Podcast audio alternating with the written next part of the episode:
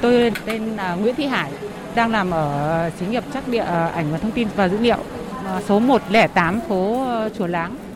Với mức lương là cũng chỉ rau muối qua ngày thôi. Nhiều khi chợ búa này thì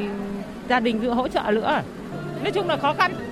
20 năm làm việc miệt mài, chút tiền tích lũy để trông mong khi về già chẳng được bao nhiêu, thì bỗng nhiên 5 năm trước, chị Hải mắc bệnh hiểm nghèo. Tôi đang bị ờ, bệnh ờ, ca vú. Nói chung là hoàn cảnh gia đình thì ờ, chồng thì cũng đi xa suốt,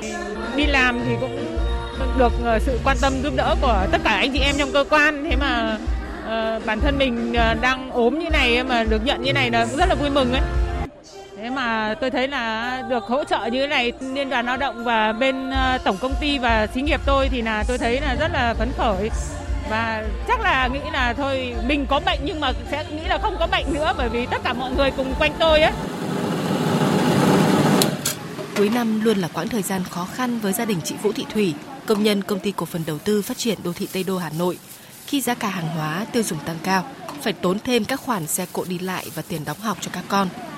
Chồng chị bệnh nặng nằm liệt đã nhiều năm nay. Tiền lương 6 triệu đồng mỗi tháng của chị vừa nuôi mẹ già, hai con học lớp 10 và tất cả tiêu dùng hàng ngày của gia đình. Với cái mức lương như thế mình phải quay vòng trong tuần và trong ngày, trong tháng. Và rất cảm ơn các ban ngành đoàn thể và tổng liên đoàn lao động. Nói chung là những cái đồ hàng ngày là thực phẩm thiết yếu hàng ngày của mình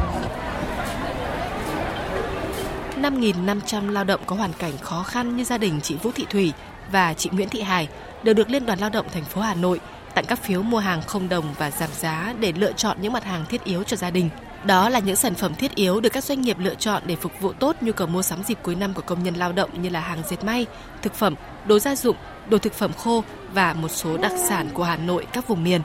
Bà Vũ Thúy Nga, giám đốc đối ngoại công ty trách nhiệm hữu hạn Trung Thành và bà Nguyễn Thị Bình, đại diện hợp tác xã An Lâm, huyện Hàm Yên, tỉnh Tuyên Quang, nói. Công ty Trung Thành của chúng tôi rất vinh dự được tham gia cái ờ, hội trợ Tết giảm giá cho các đoàn viên công đoàn và năm nay thì trong không khí rất là gần đến ngày Tết cổ truyền ờ, tôi rất là vui mừng công ty Trung Thành ờ, hỗ trợ các ờ, đoàn viên công đoàn là giảm giá 15% và chúng tôi cũng rất muốn là giới thiệu cái sản phẩm của quê hương, bán thật giảm giá để ủng hộ cho các đồng bào và qua hai cái năm Covid để người giàu cũng như người nghèo để tiêu dùng được.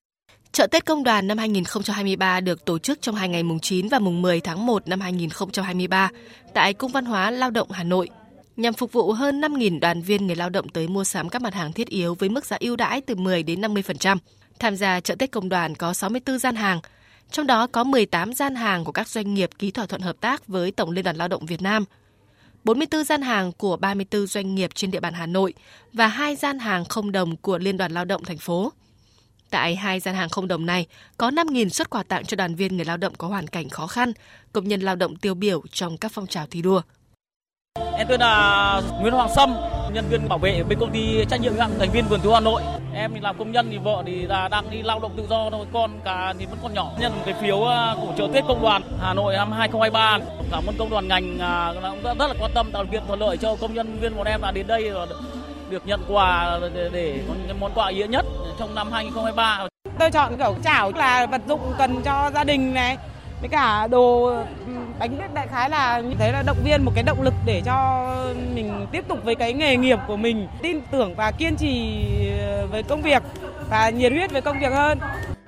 những túi quà cuối năm trao tặng dù ít dù nhiều sẽ giúp chia sẻ phần nào khó khăn cho các gia đình lao động thủ đô.